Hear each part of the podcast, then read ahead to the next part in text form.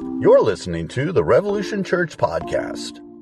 To learn more, including our gathering times in Crossville, Tennessee, visit us at crossvillerevolution.com. Well, we're in the eighth week of our series through the book of James. If you're new to Rev Church, what we like to do about 90% of the time is preach verse by verse through entire books of the Bible because it allows us to get the context. Uh, and we would encourage you, that's how you should study the Bible as well, is look at the context fully of passages of Scripture and verses of Scripture. Today we're going to be in James chapter 4, verses 1 through 10. And if I was going to give personally a name to this sermon, uh, I would name this sermon something that Big John McCarthy, who was the original UFC referee, would say every time uh, before two MMA fighters, cage fighters would fight, he would look at one and say, You ready? He'd look at the other and say, You ready? And then he would say, Let's get it on. Anybody ever heard that before? No? If you haven't heard that, then maybe you'll recognize what Michael Buffer used to do before major boxing bouts when he would say, Let's get ready to rumble. That's the name of the sermon today. Because today, in chapter 4, verses 1 through 10, it talks about something very specific, and that is fighting with other Christians, fights that happen within the church. We're going to get all up in your business this weekend, okay, y'all? Look at your neighbor and say, all up in your business. You know what I mean? And this is going to be, as I say all the time, you know, the book of James is like this. This is easy preaching, but hard living. It starts out in James chapter 4. We're going to read the first three verses and we'll go along, break it up in about three different ways. But James starts out with a question again. Several weeks in a row, we've seen James start these passages uh, with a question. And the question is this What causes fights and quarrels among you? Don't they come from your desires that battle within you. You desire but do not have, so you kill. You covet, but you cannot get what you want, so you quarrel and fight. You do not have because you do not ask God. When you ask, you do not receive because you ask with wrong motives, that you may spend what you get on your pleasures. James in this passage is going to talk about three different battles that take place and the first one that he talks about is the battle among us. What did he say with the question, What causes fights and quarrels among you? And what James is pointing out is we've got a opportunity to either and a choice to make about whether or not we are going to put up a fight or we're going to put on faith as he goes through this passage. What causes fights among you? The battle among us. How many y'all know that people, whether they're Christian or not, tend to get into arguments and conflicts and fight. Amen, y'all? Doesn't matter if it's about business, it doesn't matter if it's about politics, it doesn't matter if it's about religion, it doesn't matter if it's about education. Married couples in here, how many y'all know you've had some fellowship that the neighbors could hear at some point? Amen, y'all? I've told you all this before on our wedding day. Somebody gave us this advice don't ever go to bed angry at each other. Make sure you work it out before you go to bed. Well, after about two weeks of no sleep, we figured that was bad advice. You know what I mean? We got to get some sleep because we have conflict. There's a battle that takes place among us, and sports people fight. And believe it or not, I know we kind of look at the church through rose colored glasses sometimes, and they shouldn't act like that. And that's not a very Christian thing to do, but Christians fight, and even churches corporately fight too. Clearly, James is speaking to Christians because he wrote this letter to a church and he says, Among you, and there's a couple other places where I'll point this out.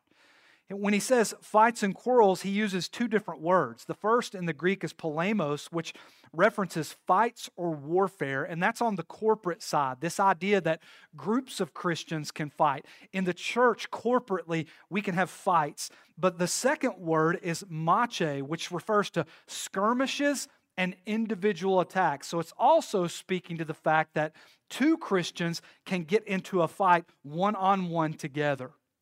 I heard about a pastor that was pastoring a very difficult church. uh, and he had about had enough. And in particular, this pastor was really having a difference of vision and a difference of opinion with the worship pastor. The worship pastor had been there for a long time. The pastor came in and was trying to, you know, bring the church back to life and change a few things up, and they were just not on the same page. Well, one week the pastor uh, preached a sermon on commitment, and the worship pastor at the altar call sang the hymn, I Shall Not Be Moved. The next week, the pastor preached a sermon on giving and tithing. The worship pastor at the altar call decided to sing the hymn, Jesus Paid It All. The next week, the pastor preached a sermon on gossip and said, Don't be gossiping. Well, the worship pastor decided to sing the hymn, I love to tell the story. Well, the pastor had had enough, and so he gets up the next week and he asks for prayers from the congregation. He's straight up with him. He says, I'm thinking about leaving. I'm really having a hard time. I need you to pray for me about whether or not I should resign or not. Well, at the altar call that week, the worship pastor played the hymn, Oh, Why Not Tonight? The next week, the pastor gets up and he tells the church, I'm resigning. And I need y'all to know that Jesus is the one who brought me here, and Jesus is the one who's taking me away from this church. And the worship pastor at the altar call decided to play the hymn, What a Friend We Have in Jesus. Y'all know what I mean? Now, that's funny. But if you've been in church more than five minutes, especially if you've been involved in churches behind the scenes, that's not too far off. We could see something like this literally taking place in some case because Christians aren't perfect. And Christians fight and they quarrel. I read a few years ago a list to you from Thomas, Thomas Rainer, who was the president of Lifeway. He'd, he'd uh, done consultation with hundreds of churches, and he made a list of the funniest things that cause churches to split. If I could remind you of a few of those things, one church got in a fight over whether or not they should build a playground or a cemetery. Which one's going to lead them to grow? Let's get a playground for the kids, or let's Let's bury everybody. I'm dying to know the resolution to that one, aren't y'all? One church had a fight over coffee. No joke. They changed the coffee one week from Folgers to Starbucks, and a whole bunch of people got mad and left the church. They went and started a church called the Right Blend Fellowship, you know? One church had a six hour business meeting on the subject of whether or not people should be allowed to bring deviled eggs to the potluck. And somebody suggested as long as somebody brings angel food cake and balances it out, right? One church, I don't know, this is this was the best one that I read, literally split because they had a fight over whether they should have gluten-free communion bread. One side told the other side, "Don't you know gluttony is a sin?" I'm sorry, y'all. Are y'all awake? Everybody good? Say amen. Okay, we'll get you there. Don't worry. There's a battle among us, and we fight over important things and not so important things. And the Bible teaches that conflict is not necessarily bad, it's how we go about it that can be so destructive. So there's a battle among us, but James points out what causes the battle among us. And simply put, it's the battle within us that causes it, the battle within us. He says, You have desires that battle within you. Notice, James says, when you fight and you argue, and you have anger towards each other and bitterness towards each other, and you gossip and you do all these destructive things, it's not Satan's fault, it's among you. It's the desires that are, that are, that are inside of you that are battling within you. It's not some heretic or false teacher's fault. No, we are the ones to blame. James says. See, we want to blame everybody else for all the quarrels and fights we get into in our life, but, but that's false. The issue, James says, is not everybody else, it is us. The problem is not out there, it's in here, it's within us. All through the book of James, we see this idea of struggling with the flesh and the things inside of us. Uh, if you remember back in chapter 1, we found that the source of temptation was what? Our own lusts and desires, the exact same word that's used for desires here. last week when we were talking about earthly wisdom, we talked about the things that cause disorder and wickedness, that earthly wisdom comes from jealousy and selfish ambition. It comes from within us, inside of us. He uses the word desires here. It could be translated enjoyments. And defined what this means is the desire to be successful or the desire to use your gifts and talents. James is saying when something gets in the way of what we want, our tendency is to fight until we get our way, even in the church and even among Christians. He tells us, and he uses strong language, he says, These desires cause us to kill. And he might mean literally kill someone. We've seen that happen in circumstances before in churches, but probably more appropriately, he's reminding us of what James's older brother told us and that's the fact that in Matthew chapter 5, Jesus said, you don't have to literally murder someone in order to commit murder inside your heart. You just have to have unresolved anger toward a brother or sister, and you're guilty of murder. Desires cause us to fight. He uses the word covet. So, covetousness, wanting what someone else has how this plays out in the church is it sounds like this. If you've ever been in the behind the scenes of a church, you've heard this stuff before. You know, I want, I want. That's usually the way the phrase starts. Like you can tell that there's a quarrel or a fight coming, is because someone says, I want. That's the desire speaking. I want to lead worship. I want to preach. I want to be a leader. I want to lead a group. I want to lead the solo, not sing backup or harmony on this. Y'all know what I'm saying? I, I want to use my gifts. I want to be an elder. I want to be on staff. I want my seat in the sanctuary while you sitting in it. I want my Folgers coffee, not Starbucks coffee. I don't want to submit to the church. I don't want to do something like go through the training in order to be a small group leader because I've been a leader at several churches and I know my stuff better than anybody and I'm not going to do that. I'm I don't want to follow the systems of the church. I want and I don't want shows what's in the heart. Shows the desires that you're struggling with. Because when we don't get what we want and someone else does, typically our default is to get mad, it's to gossip, it's to get upset and cause all kinds of chaos. James tells us the reason we have these desires inside of us. He tells us, hey, there's going to be fights among you. And those fights come from the desires within you. Don't be blaming anybody else. But then he says, here's the reason you have those desires and cause fights it's from prayerlessness, it's from not having a strong prayer life. Prayerlessness causes these desires. One commentator said this prayerlessness is a sign that you're trying to run things in your own strength for your own sake and under your own authority. See, a lack of prayer comes from a sense of independence from God. And here's the important concept instead of praying about our desires, what we do when we don't pray is we seek to indulge them at all costs. It never blows my mind how I want to do something, and maybe you can relate with this. And I, I put the cart before the horse, so to speak, in that I just, I just do it. I just do it. And if somebody calls me out and says, Have you prayed about doing this? A lot of times my answer is no.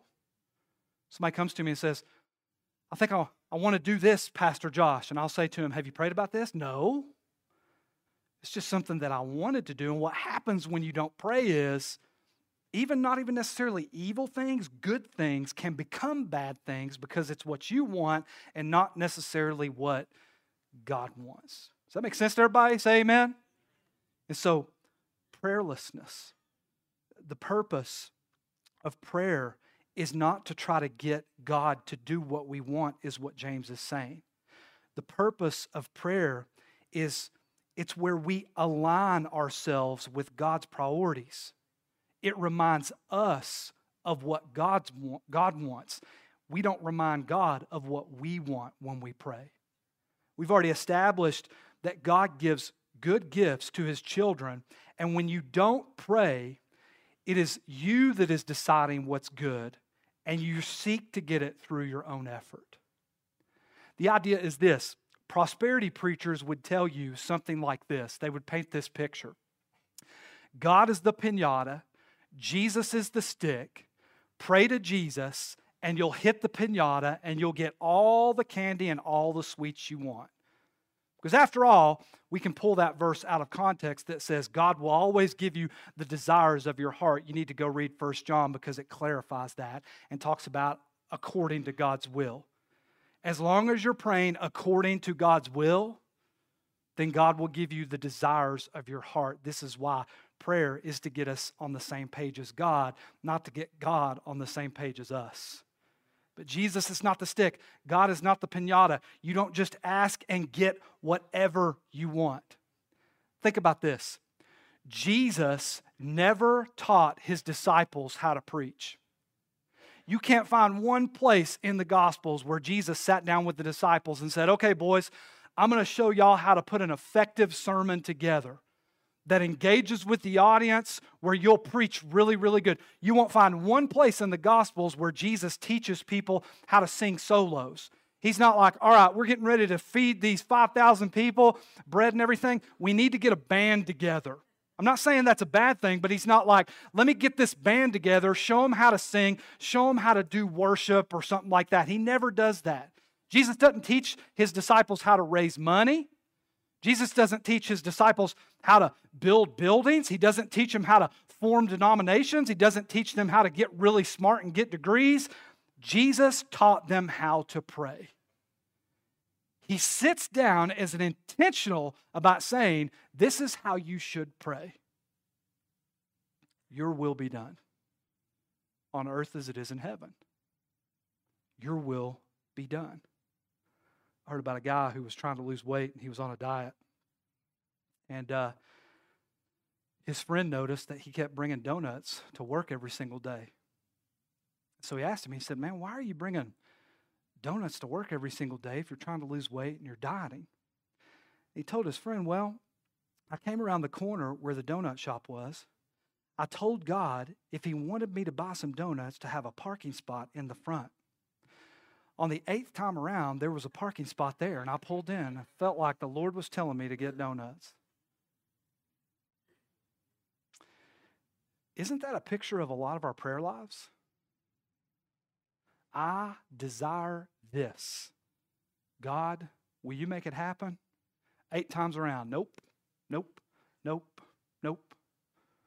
On the eighth time, we find like a, a motorcycle parking spot and we shove our suburban in it, don't we?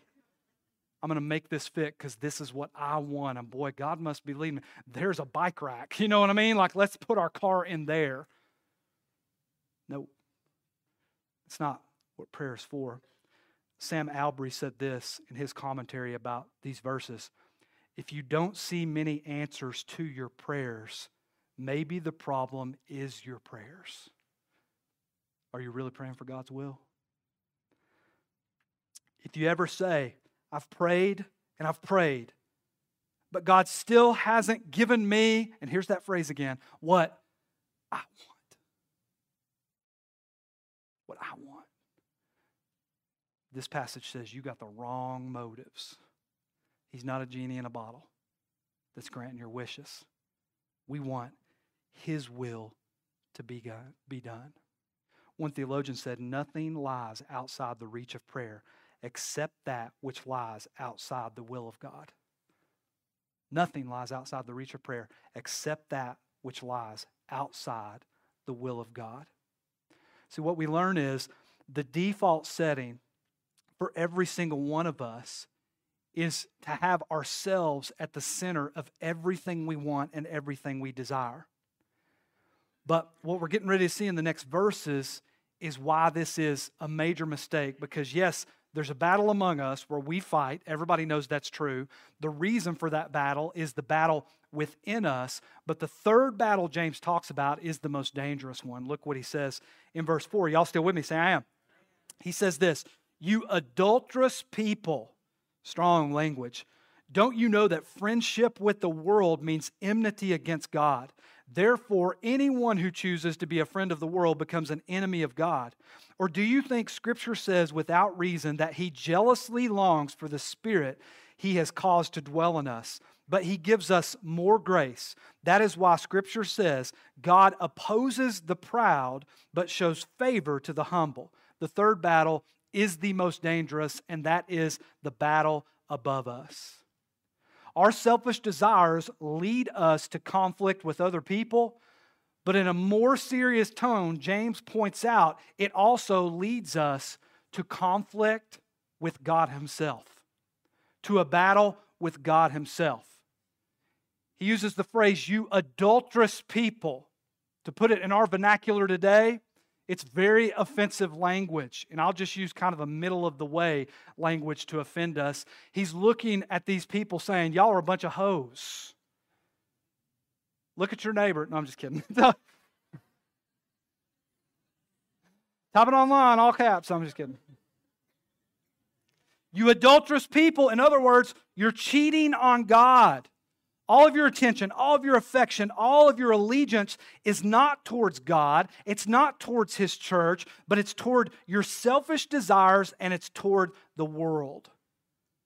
Make no mistake, God only calls people adulterers if they are supposed to be faithful to Him.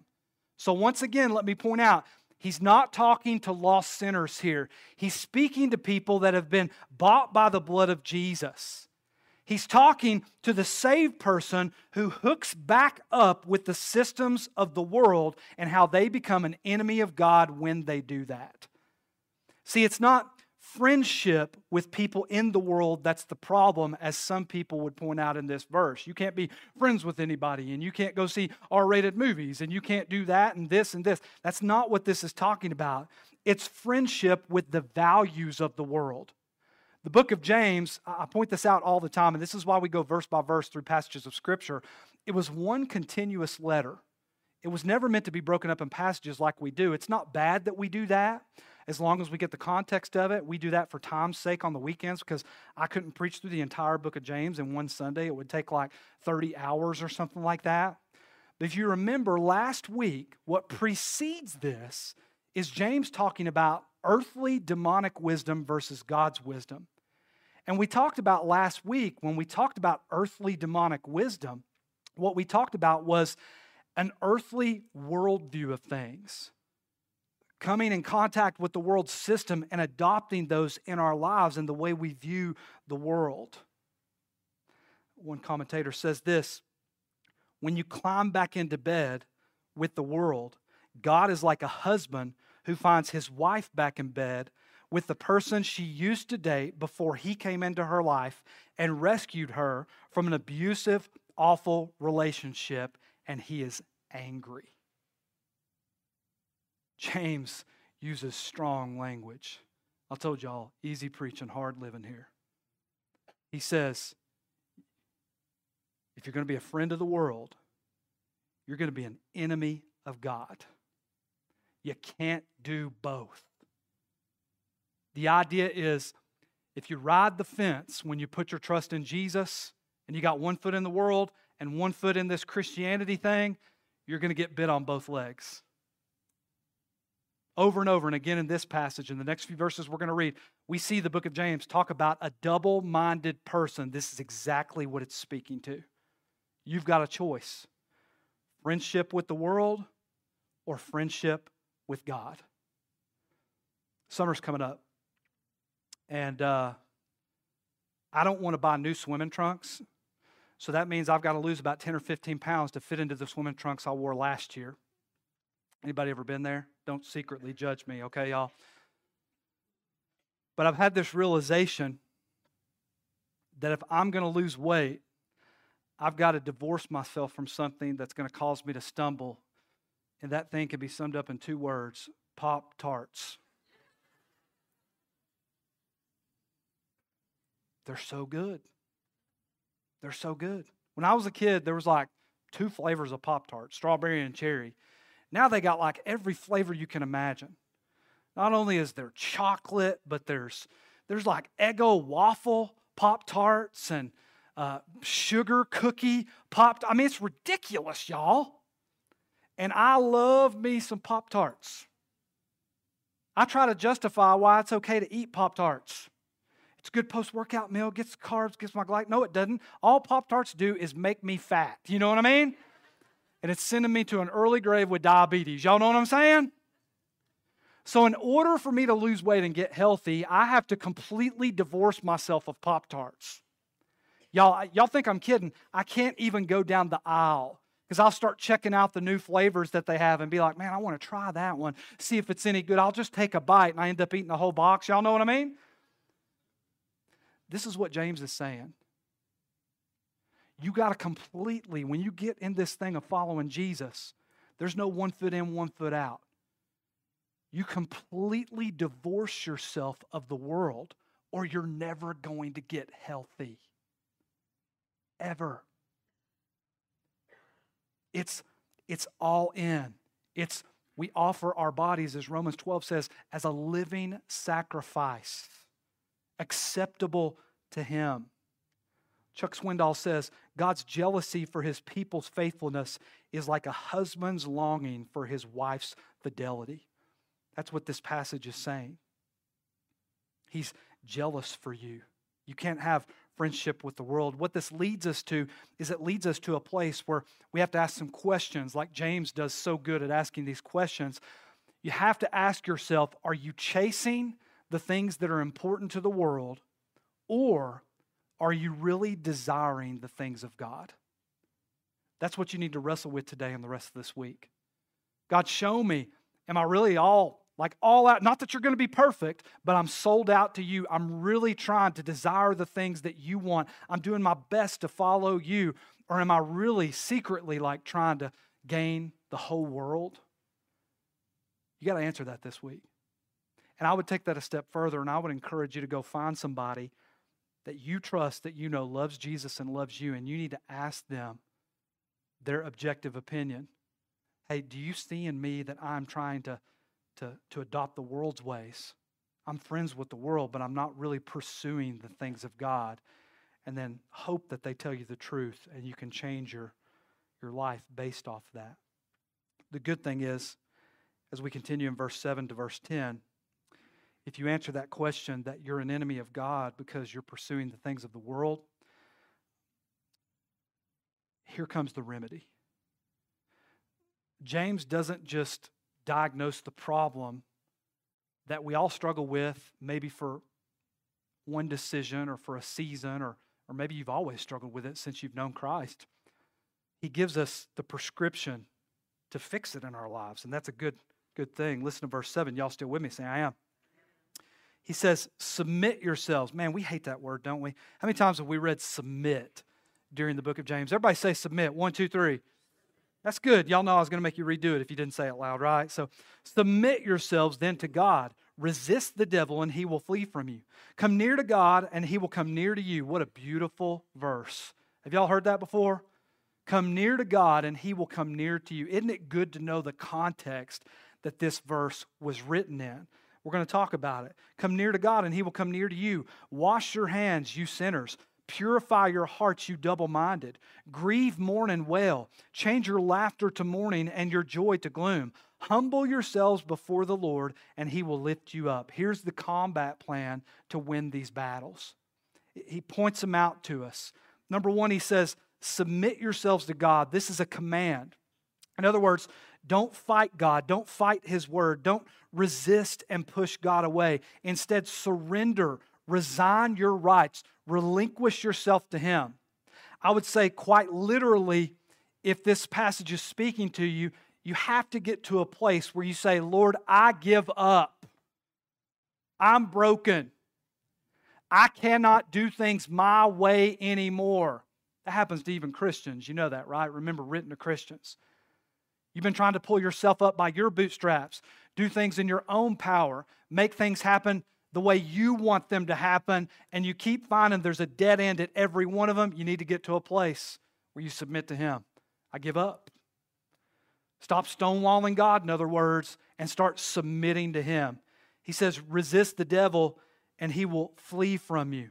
I've always heard that verse, rebuke the devil and he will flee from you. Anybody ever misquoted that verse to you? No, it's resist the devil and he will flee from you.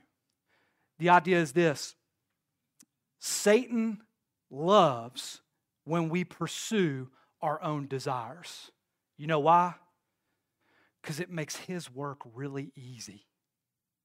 In fact, there's, there's a good argument to be made that if you're in the, one of the most comfortable places you've ever been in your life, pursuing your own desires, Satan's never going to attack you. Because why would he? They're messing this up on their own. That church is over there fighting among themselves, pursuing their own desires. Let's not waste the manpower in trying to make it worse. They've done a pretty good job by themselves. Don't mess with Josh. He's making his own choices. He's not asking God, he's never praying. Just leave him alone. Let him ruin his own life. See, when, when we do that, when we, when we have this proud pursuit of our own wills, it looks a lot like Satan's rebellion and downfall, doesn't it? That's the idea. Resist the devil and he will flee. Come near to God and he will come near to you. In other words, don't clench your fist and turn your back on God. Turn your face toward Him with open hands to receive whatever He has for you. Does anybody know the story of Hosea in the Old Testament? Anybody know the story of Hosea in the Old Testament? Raise your hand if you do. Raise your hand if you do. Okay, like three people. Okay, okay. This is all new people that brand new saved in here, right? The story of Hosea, you can't help but think of it when you read this passage, when it talks about adultery and all this stuff. Because what happens? Gomer, his wife, runs away, cheats on him over and over and over. And it's a picture of Christ. It was a literal story, but it's a picture of Christ. Every single time his wife cheated on him, what did he do? He went back to her. He paid more of a price to get her out of the prostitution she was in. That's the idea here. Come near to God, and He'll come near to you. Some of y'all in here, you've committed multiple acts of adultery on God. And you can't believe it. Some of y'all in here, you're kicking the whole tires of this Christianity thing, trying to figure out if this is real or not. A crowd this size, there's people in here, most definitely, that have thought to themselves, I've done so much wrong against God. All the times I've committed adultery against Him or or been married to the world, how in the world could God ever accept me? How could God bring me back in? How could Jesus save me? What this verse means is listen, there's a bridge to God, and his name is Jesus Christ. And if I could give you a word picture with this, what this means is you don't have to trudge through all the stuff you've ever done all the mistakes you've ever made, all the adultery you've ever committed, you can turn around right where you are, and there is an escalator or an elevator or a bridge straight to God, and his name is Jesus Christ. Come near to God, and he will absolutely come near to you. He says, How do you do that? Well, he gives us some weird language, but listen, this is how you do that. How do you come near to God? Number one, you wash your hands. That means you stop doing evil. Secondly, you purify your hearts. That means you stop thinking evil. Thirdly, you grieve, mourn, and wail. What that means is you feel conviction and remorse for your sin. See, the prayer in here this weekend, listen to me when I say this, because so many people fall into this trap. The prayer in here this weekend is for the person that says they're a Christian, but they never feel remorse. They never feel conviction for their sin. The prayer this weekend is for the people that Romans chapter 1 says, you get to a place where you're so in, immersed yourself in a lifestyle of sin that God gives you over to a debased mind because you're uh, worshiping creation rather than the creator, and you have sex with your boyfriend, but you never feel bad about it, never repent. You lie all the time, but you never have remorse, never any conviction for it. You cheat all the time, but you never feel bad about it. The prayer for you this weekend is God breaks you radically. And you feel this, I, I, don't know how to put it other than this, this shame for being friends with the world and essentially being an enemy of God in the midst of being friends with the world. And you feel conviction and remorse, and it leads you to repentance and asking for forgiveness. Does this make sense to everybody? Say amen. Easy preaching, hard living. He says, grieve and mourn. And then he says, change your laughter to mourning and your joy to gloom. What does that mean? Does that mean you're not a real Christian unless you're like upset all the time and sad all the time? No. He's being very specific. What James is saying here is you need to take your sin seriously. In other words, don't make a joke of your sin. Don't laugh off the wicked things that you're involved in.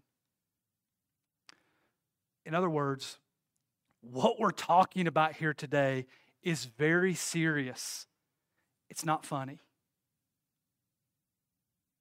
If you're going to be friends with the world, it means you are an enemy of God. God opposes the proud.